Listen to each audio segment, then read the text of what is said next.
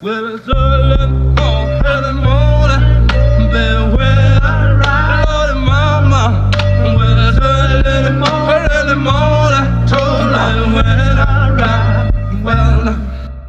Witamy w ósmym odcinku podcastu Kompresor. Przed mikrofonami Patryk Wójcik. i Mateusz Kaczmarczyk. Dzisiaj będziemy rozmawiali innymi z mojej strony o najnowszej produkcji, która pojawiła się na Netflixie, czyli Primetime oraz o albumie artystki Poppy I Disagree, który pojawił się w styczniu 2020, ale dzisiaj e, zdecydowałem się zebrać w sobie i przesłuchać go w całości. A z mojej strony porozmawiamy sobie również o serialu z Netflixa, z y, platformy, która nam towarzyszy przez ostatnie półtora roku, dużo bardziej, ale o takim serialu, który trochę jest zapomniany, czyli o Flint Town, o małym miasteczku w Michigan, od strony muzycznej, o Popkillerach 2021 i o całym głosowaniu oraz y, o nominacjach, które już odbywają się na stronie Popkillera. No dobra, to w takim razie może zaczniemy od twojego serialu.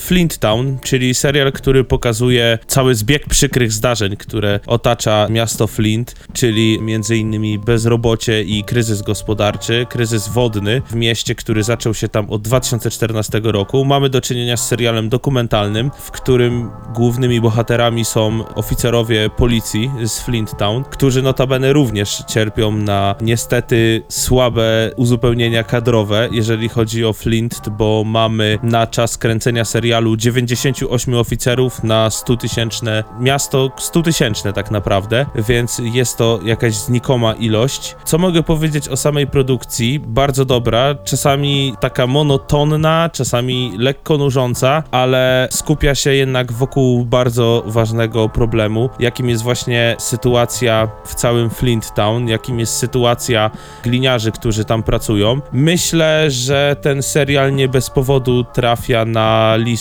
moich ulubionych dokumentów, jeżeli chodzi o produkcję Netflixa, ze względu na to, że Flint Town jako serial pokazuje tą Amerykę nieidealną, tą Amerykę niewyidealizowaną, tych oficerów, y, którzy nie mają wcale tak łatwo, którzy nie są wzorem dla reszty świata, jeżeli chodzi o policing w Stanach Zjednoczonych, którzy nie mają też tak łatwo, jeżeli chodzi o wsparcie, ale przede wszystkim też pokazuje miasto, które trochę łamie gdzieś tam stereotyp amerykańskiego snu, tego snu, który gdzieś tam ludziom y, na powiekach sobie siedzi i ludzie myślą, że w większości, że Stany Zjednoczone to jest coś pięknego, natomiast serial Flint Town można określić jako świetne zobrazowanie mniejszego Detroit.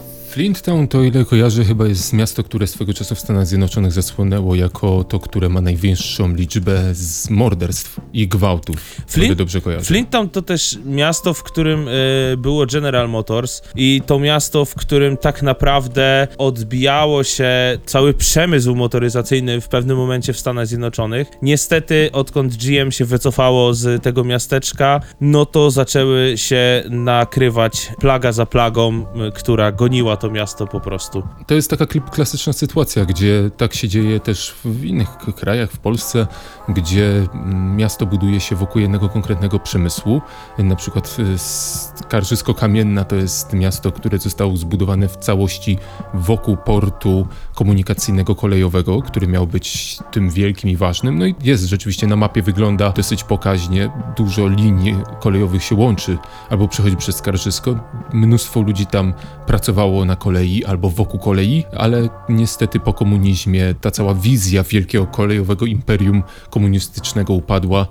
No i w latach 90. Skarżysko stało się miastem, takim przelotowym miastem mafii, o czym mówili nawet tamtejsi politycy. Między innymi Miller mówił, że, że Skarżysko to jest y, polska stolica mafii. No i do dzisiaj jest to miasto takie, no może nie obumierające, co walczące z ogromnym problemem bezrobocia i nie tylko. Y, Wspomniałeś też o tym, że ten dokument o Flint przebija bańkę amerykańskiego snu. Wiesz co, odnoszę wrażenie, że chyba w Polsce nikt nigdy nie twierdził i nikt nigdy nie myślał o Ameryce jako o land of the free, home of the brave, czyli tego świata obiecanego, ponieważ my od samego początku mieliśmy obraz Nowego Jorku jako brudnego, brzydkiego miasta, kryzys gospodarczy i tak dalej, i tak dalej. Na przykład, wiesz, świat hip-hopu chyba nigdy nie miał okresu błędnego przeświadczenia o tym, jak wygląda życie w Stanach Zjednoczonych. Od samego początku raperzy mówili wprost, że jest tam cały czas bardzo silny rasizm i policja y, zachowuje się jakby y, była y, klasą rządzącą, etc., etc. I rozwarstwienie pomiędzy turbobogatymi a całą resztą. Tak więc ja właśnie zastanawiam się, czy rzeczywiście warto wspominać o tak zwanym rozbijaniu bańki, bo ta bańka chyba poza Stanami Zjednoczonymi nie urosła za bardzo gdziekolwiek indziej. Wydaje mi się, że jeżeli mówimy teraz o społeczeństwie dzisiejszych czasów, no to fakt, y, jakby młodzież jest bardziej uświadomiona to, jak wygląda to w Stanach i to, że z przodu są piękne neony, a z tyłu są ludzie mieszkający w kartonach, ale gdzieś starsze społeczeństwo tych ludzi, którzy gonili za pieniądzem i wyjeżdżali do Stanów szukać tam lepszej przyszłości i myślę, że do tej pory całkiem spora ilość ludzi mieszka w Stanach Zjednoczonych nielegalnie, no bo nie oszukujmy się, dużo ludzi jest, którzy tam wyjechali i mieszkają nielegalnie i już nie mają możliwości powrotu. Widzi gdzieś te Stany w takim przeświadczeniu miejsca, które jest dużo lepsze od Polski, dużo lepsze nawet od Europy, można by powiedzieć. Tak, że może nie ładniejsze, ale na pewno bogatsze i z większymi perspektywami. O. Mimo wszystko wydaje mi się, że Flintstone jako serial porusza tą taką najważniejszą kwestię, tą kwestię, gdzie Polacy uświadomieni są tego, że policja w Stanach Zjednoczonych to świetny mechanizm, który działa i zwalcza przestępczość na najwyższym poziomie, że są to ludzie wyszkoleni i że są to ludzie, którzy potrafią po prostu obronić każdego, potrafią obsługiwać wszystko i wszystkie problemy, jakie do nich trafiają. Flintstone pokazuje, że tak nie jest. Wiadomo, że duża część policji, duża część biur szeryfa czy departamentów szeryfa w Stanach Zjednoczonych to naprawdę profesjonalni goście w swojej robocie, ale nie wszędzie. I właśnie Flintstone pokazuje, jak ważny jest pieniądz w tym wszystkim, e, jak ważne jest to wsparcie z zewnątrz, a przede wszystkim w takich społecznościach jak Stany Zjednoczone, no bo tutaj mówimy jeszcze o takim rozłożeniu e, geograficznym, jak hrabstwa, Stany i tak dalej, no to w tych małych społecznościach to takie zaufanie mieszkańców względem danej stacji policji czy danego biura szeryfa.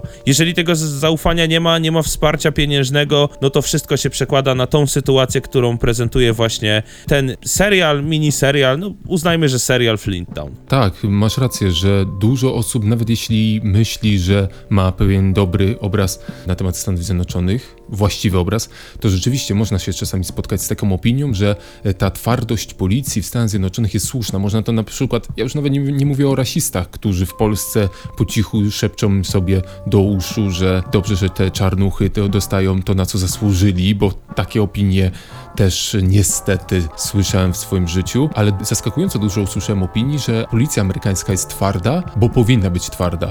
A chyba ten dokument o Flinttown pokazuje, że co się tak naprawdę dzieje, jak policja dostaje odrobinę za dużo władzy, bo to wciąż jednak tylko ludzie. Właśnie to jest ciekawe, bo paradoksalnie, gdyby ta policja w tym Flint miała więcej do powiedzenia, dostałaby większe wsparcie, to na pewno nie rosłaby tak tam przestępczość. Temat w ogóle gliniarzy w Stanach Zjednoczonych jest dosyć ciekawy, bo ludzie w Polsce żyją głównie sprawą George'a Floyda, z- żyją sprawą dużych miast, żyją sprawami Los Angeles i tak dalej, ale warto powiedzieć, że małe hrabstwa i mniejsze miejscowości w Stanach Zjednoczonych to raczej społeczeństwa, które ufają oficerom i y, szeryfom, jeżeli chodzi o ich bezpieczeństwo i w ogóle jeżeli chodzi o ich podejście i takie zachowanie względem społeczności. Mi osobiście wydaje się, że policja w Stanach Zjednoczonych czy szeryfowie, bo to trzeba rozróżniać, to ludzie, którzy w większości wiedzą, co robią. Sam proces rekrutacyjny jest dosyć skomplikowany,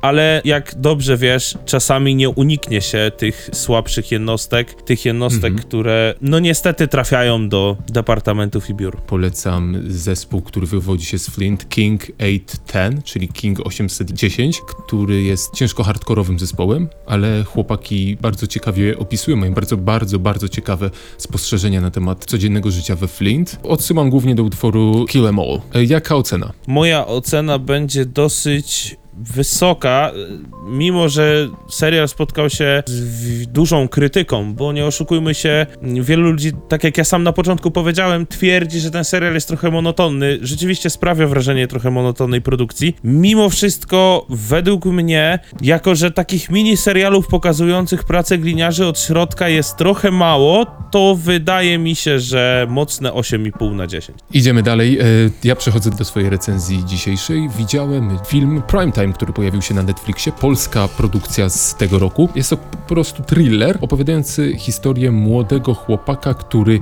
włamuje się w Sylwestra 99 do polskiej telewizji w trakcie audio-tele przed sylwestrowym. Chyba w domyśle chodzi o telewizję Polsat, które robiło czasami takie losowanie. Główną nagrodą jest jakiś Tico czy Cinquecento, malutki samochodzik miejski i on włamuje się na tele, do telewizji po to, żeby coś powiedzieć, ale oczywiście natychmiast sygnał jest przerwany. W związku z tym zmiana planów. Ochroniarz, którego zmusił do tego, żeby go wpuścił oraz prezenterka stają się jego zakładnikami. Film Jakuba Piątka. W głównej roli jest Bartosz Bielenia, który też zagrał w Bożym Ciele główną rolę. Jeśli ktoś by nie kojarzył o kogo chodzi. Powiem tak, film bardzo mi się przyjemnie oglądało. Jest to kawał bardzo dobrze przygotowanego thrillera bez kontekstów.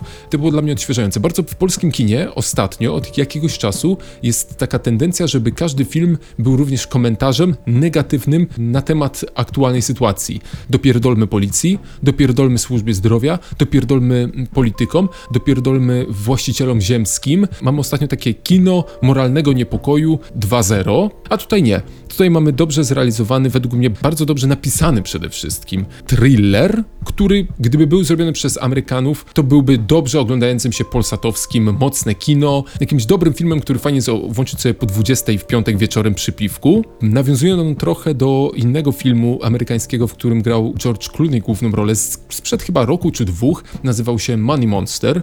George Clooney gra prezentera tak jakby takiego show, gdzie również radzi ludziom, jak mają grać na giełdzie. Pojawia się facet, który idąc za radami tego faceta, który nie jest ekspertem, stracił oszczędności życia i gdzieś tam ich szantażuje. Ale film y, jest bardzo, bardzo fajnie zrobiony. To, co mnie zastanawia, to ocena 5 na 6 na Filmwebie oraz wyjątkowo dziwaczne komentarze fanów. Przerost formy nad treścią, przeciętny film, dobry pomysł, ale zabrakło scenariusza, nastrój jak na grzybach i tak dalej. Wcale się z tym nie zgadzam i nie rozumiem tego. Przeczytałem te wszystkie komentarze, dlatego bardzo chciałbym, żebyś ty też spojrzał chociaż na ten film i powiedział, czy się ze mną zgadzasz, czy nie. Ja bardzo chętnie usłyszę po prostu taką szczerą opinię na temat filmu, drugą, bo mam kompletny dysonans poznawczy.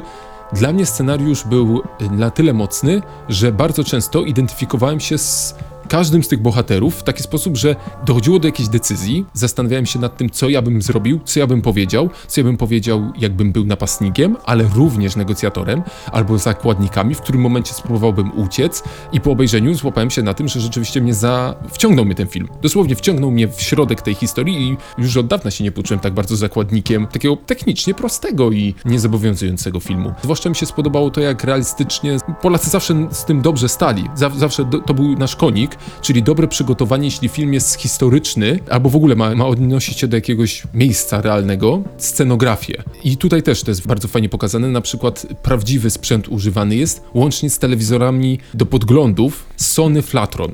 Sony Flatron, mało kto wie, to były takie telewizory zrobione przez Sony, które w momencie stały się standardem w telewizjach na całym świecie, bo super dobrze odwzorowywały kolory. Tutaj, jak zobaczyłem te Flatrony, to pomyślałem sobie, kurwa, zajebista robota, wszystko wygląda dokładnie tak, jak w prawdziwym studiu telewizyjnym. Tyle, ode mnie ocena chyba równe, równe 7.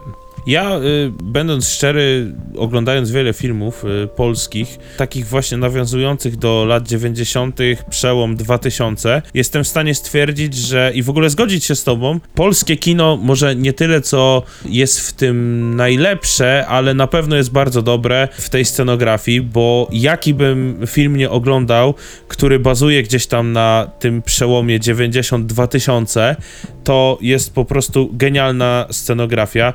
Myślę, myślę, że pamiętam i no, na pewno ty również, Sztuka Kochania Michaliny Wisłockiej w reżyserii Marii Sadowskiej. Również po prostu scenografia wymiatała. Nie wiem skąd oni tak dobrze potrafią to wszystko ułożyć. Skąd oni biorą te wszystkie polonezy? Tak, ale wydaje mi się, stary, że wszystko to jest dlatego, że gdzieś tam ta komuna nie jest aż tak odległa od nas, a mimo wszystko wystarczy się rozejrzeć, jak bardzo już jest odległy styl. I dla nas to jest trochę historia, ale w przedziale lat to nie jest aż taka daleka historia, tak naprawdę. Prime Time, czytałem komentarz, że to jest cichy polski film wykonany w stylu hollywoodzkim. Tak, jest, jest. Gdyby Amerykanie ten film zrobili, to bez wstydu puszczałby go Polsat i TVN o 20 i byś włączył i gdyby aktorzy mówili po angielsku, to byś zrobił o i obejrzałbyś i byś się nie zorientował, że to polska produkcja. Czyli y, o, osobiście i w ogóle my jako kompresor polecamy Prime Time do sprawdzenia, tak? Polecamy, polecamy. Okej. Dobra, to od razu w takim razie gładziutko przechodzimy do albumu z, ze stycznia 2020 roku y, artystki Poppy. Ja o niej dosyć wcześnie usłyszałem i zobaczyłem jej kanał na YouTube, jak jeszcze był bardzo malutki, a i przeszła jako dziewczyna bardzo daleką drogę. Ona się pojawiła jako taka dziwaczna postać YouTubeowa, kręcąca bardzo króciutkie filmiki, mająca troszeczkę taką y, stylistykę kremowej lalki Barbie z y, miasteczkiem Twin Peaks. Te filmiki były oczywiście troszeczkę śmieszne, troszeczkę creepy, bardzo skutecznie złapały taki zeitgeist YouTubeowy, to znaczy to był taki idealny YouTubeowy content. Króciutkie filmiki, po obejrzeniu których zadawałeś sobie pytanie, y, co tu się odpierdoliło, what the fuck. Poppy zawdzięcza swój sukces jej partnerowi i menadżerowi, Titanicowi Sinclair, bardzo dziwacznemu facetowi, z którym się rozstała i po tym rozstaniu postanowiła wypuścić album I Disagree, czyli Nie Zgadzam się. Album, który jest albumem pop metalowym, new metalowym, elektropop metalowym. Ja bym bardziej zakwalifikował ten album jako metal, candy pop albo sugar pop metal.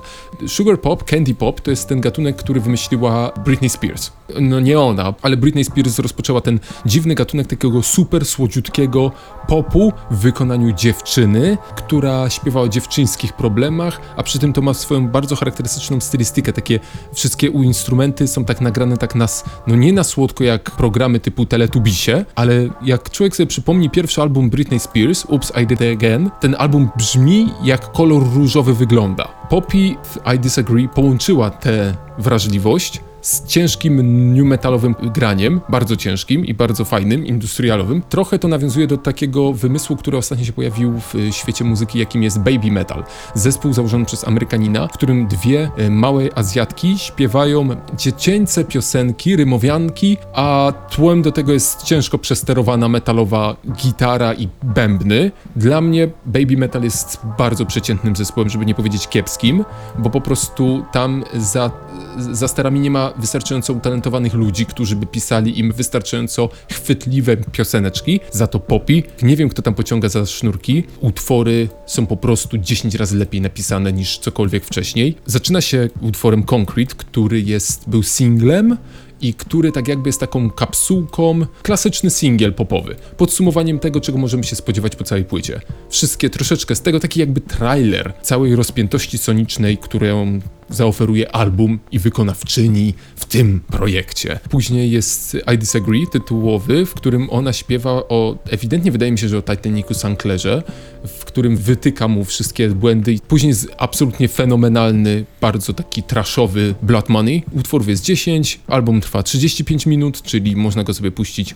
rachu, ciachu, rachu, ciachu i po strachu. No, dwa posiedzenia na kiblu jesteś po albumie i jest mm, legalnie albo półlegalnie dostępny chyba wszędzie, łącznie z YouTube'em. Tak więc nic nie powstrzymuje nas wszystkich przed przesłuchaniem i ja polecam, jak ktoś chce posłuchać metalu, który brzmi tak, że masz dysonans poznawczy, ponieważ jesteś odrzucony oraz zainteresowany w tym samym mom- momencie. Nie jest perfekcyjny, dlatego daję 6, bo chciałbym usłyszeć, co dalej Poppy będzie miała do powiedzenia w tym gatunku muzycznym.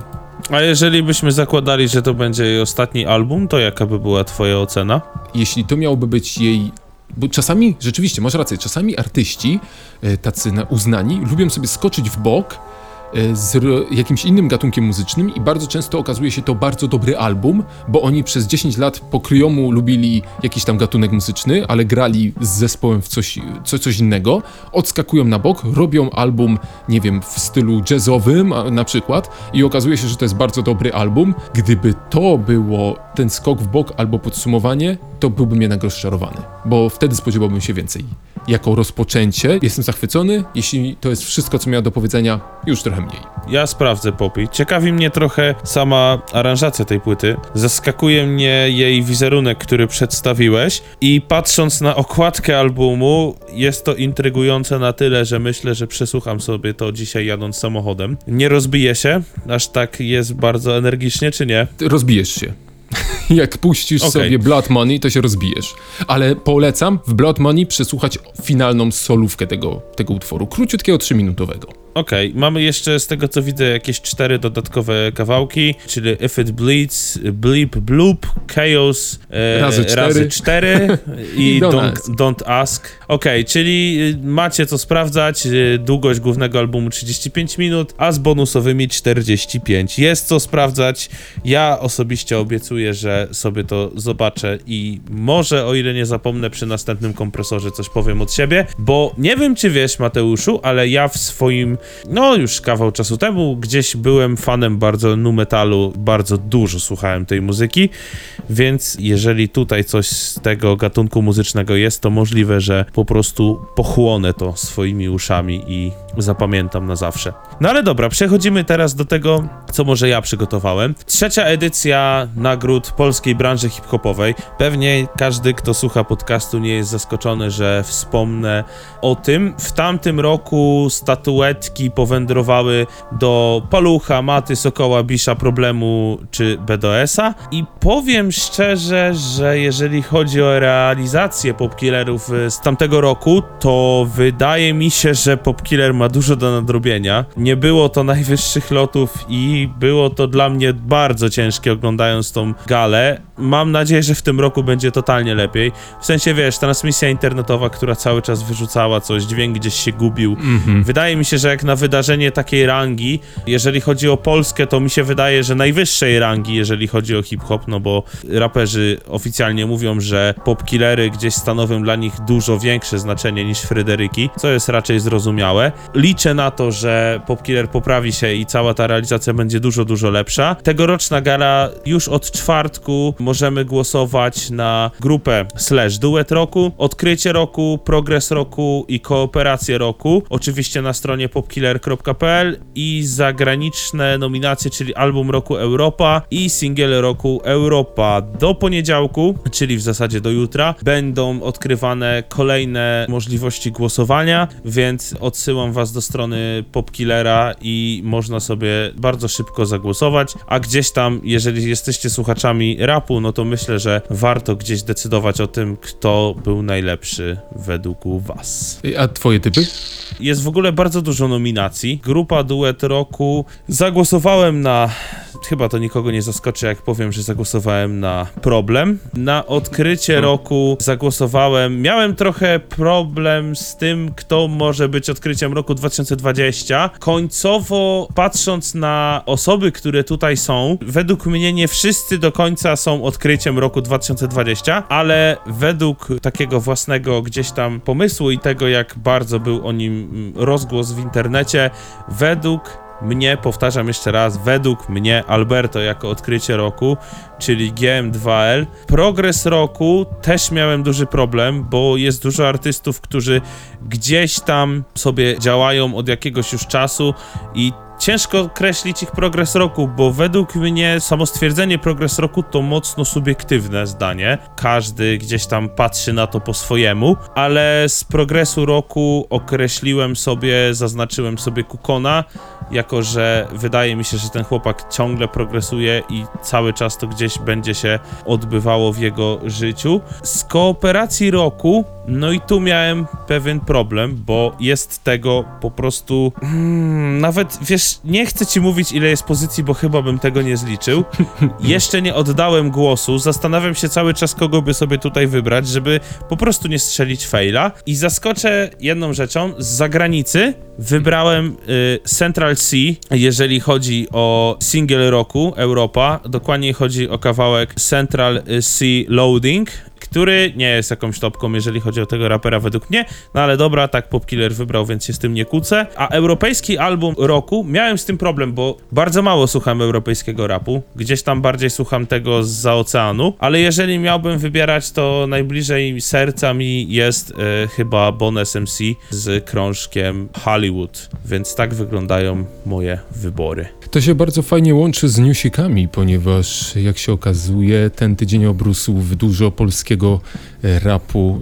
e, Chodzi o premiery. Między innymi Kara, Stopro Rap debiutuje. Kę Kę wypuścił e, swoje wypociny. Mówię tutaj oczywiście z sympatią, ponieważ bardzo lubię tego wykonawcę. Troszeczkę, nie, no ja, ja nawet bronię tego pro sportowe, pro samodoskoleniowe kawałki i oprócz tego to mi się bardzo To jesteś jednym z niewielu. Wiem, wiem, wielu lu- mówi, że to jest jakieś gówno straszne. Wiesz co, to jest cringe'owe, to co Kenken odpierdolił wtedy z tym, że on teraz bieganie to jest jego live, czy co, no jakieś takie dziwne gadki odwalał, ale powiem szczerze, że on się rozwinął jako artysta, bo to, że on ma do powiedzenia jakieś gówno, tak jak mówiłeś w poprzednim y, podcaście, że nie powinno się oceniać to, co artysta ma do powiedzenia, tylko jak dobrze to mówi. Podoba mi się to, jak zaczął y, czarować trochę z produkcją, z podkładami, z całą resztą. Nie przeszkadza mi to, ale to i tak nic w porównaniu do Raw Performance, y, czyli Aerobic Rodeo, jego najnowszy kawałek, który wypuścił w internecie, on ma już teledysk.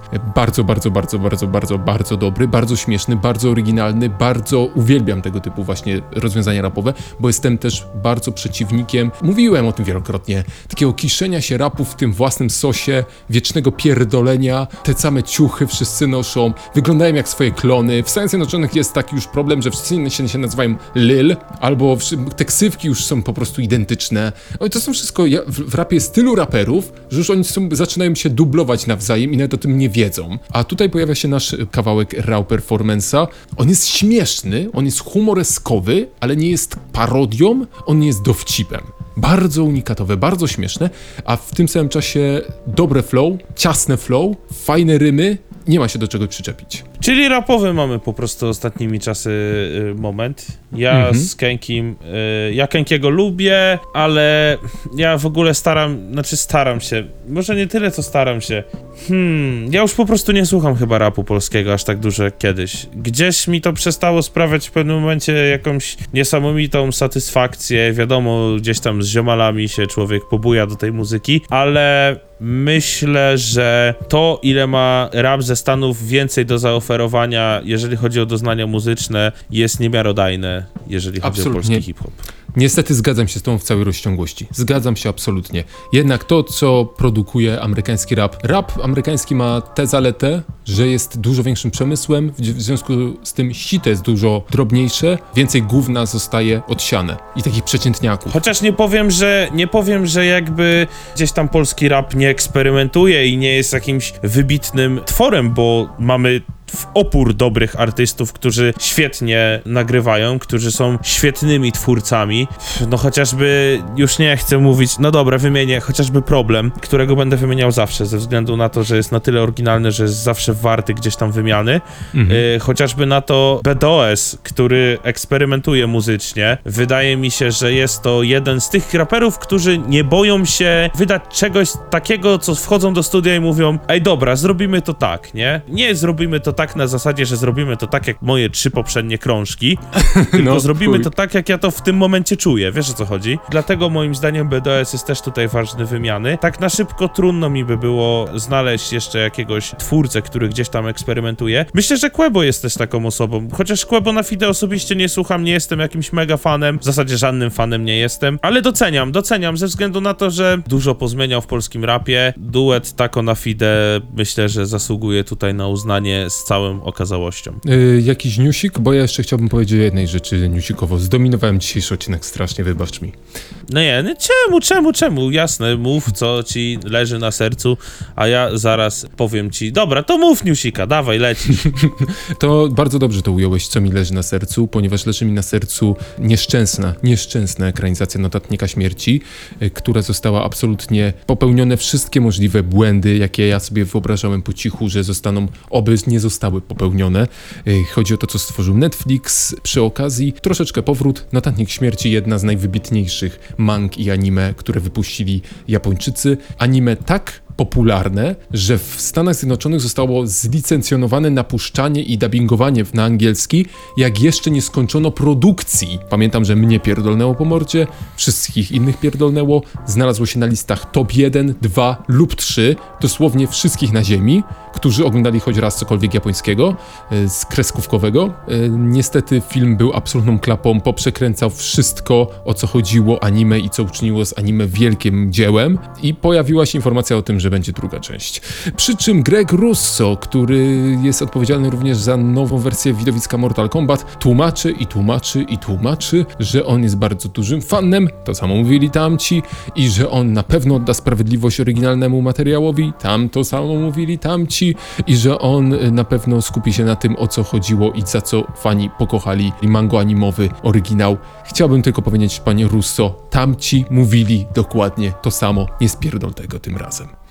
Ja z moich newsów chciałem powiedzieć, że takich ciekawych sięgajmy do gwiazd, pomimo tego, że jest COVID i tak dalej, nie ma się co załamywać i na przykład to samo pewnie powiedział sobie Elon Musk. Kolejna misja trafiła sobie w kosmos y, kooperacji SpaceX i NASA. Poleciała sobie wysoko. Na YouTubie SpaceX możecie sobie zobaczyć zapis z tego live'a, z całego startu i tak dalej, i tak dalej. Ciekawe jest to, że wyścig startów do kosmosu już w tym momencie jest na zasadzie live'a na YouTubie, nie? Kiedyś całe rodziny przed tym siedziały przed telewizorami, a dzisiaj po prostu odpalasz live'a na YouTubie i dyskutujesz na czacie z ludźmi z całego świata.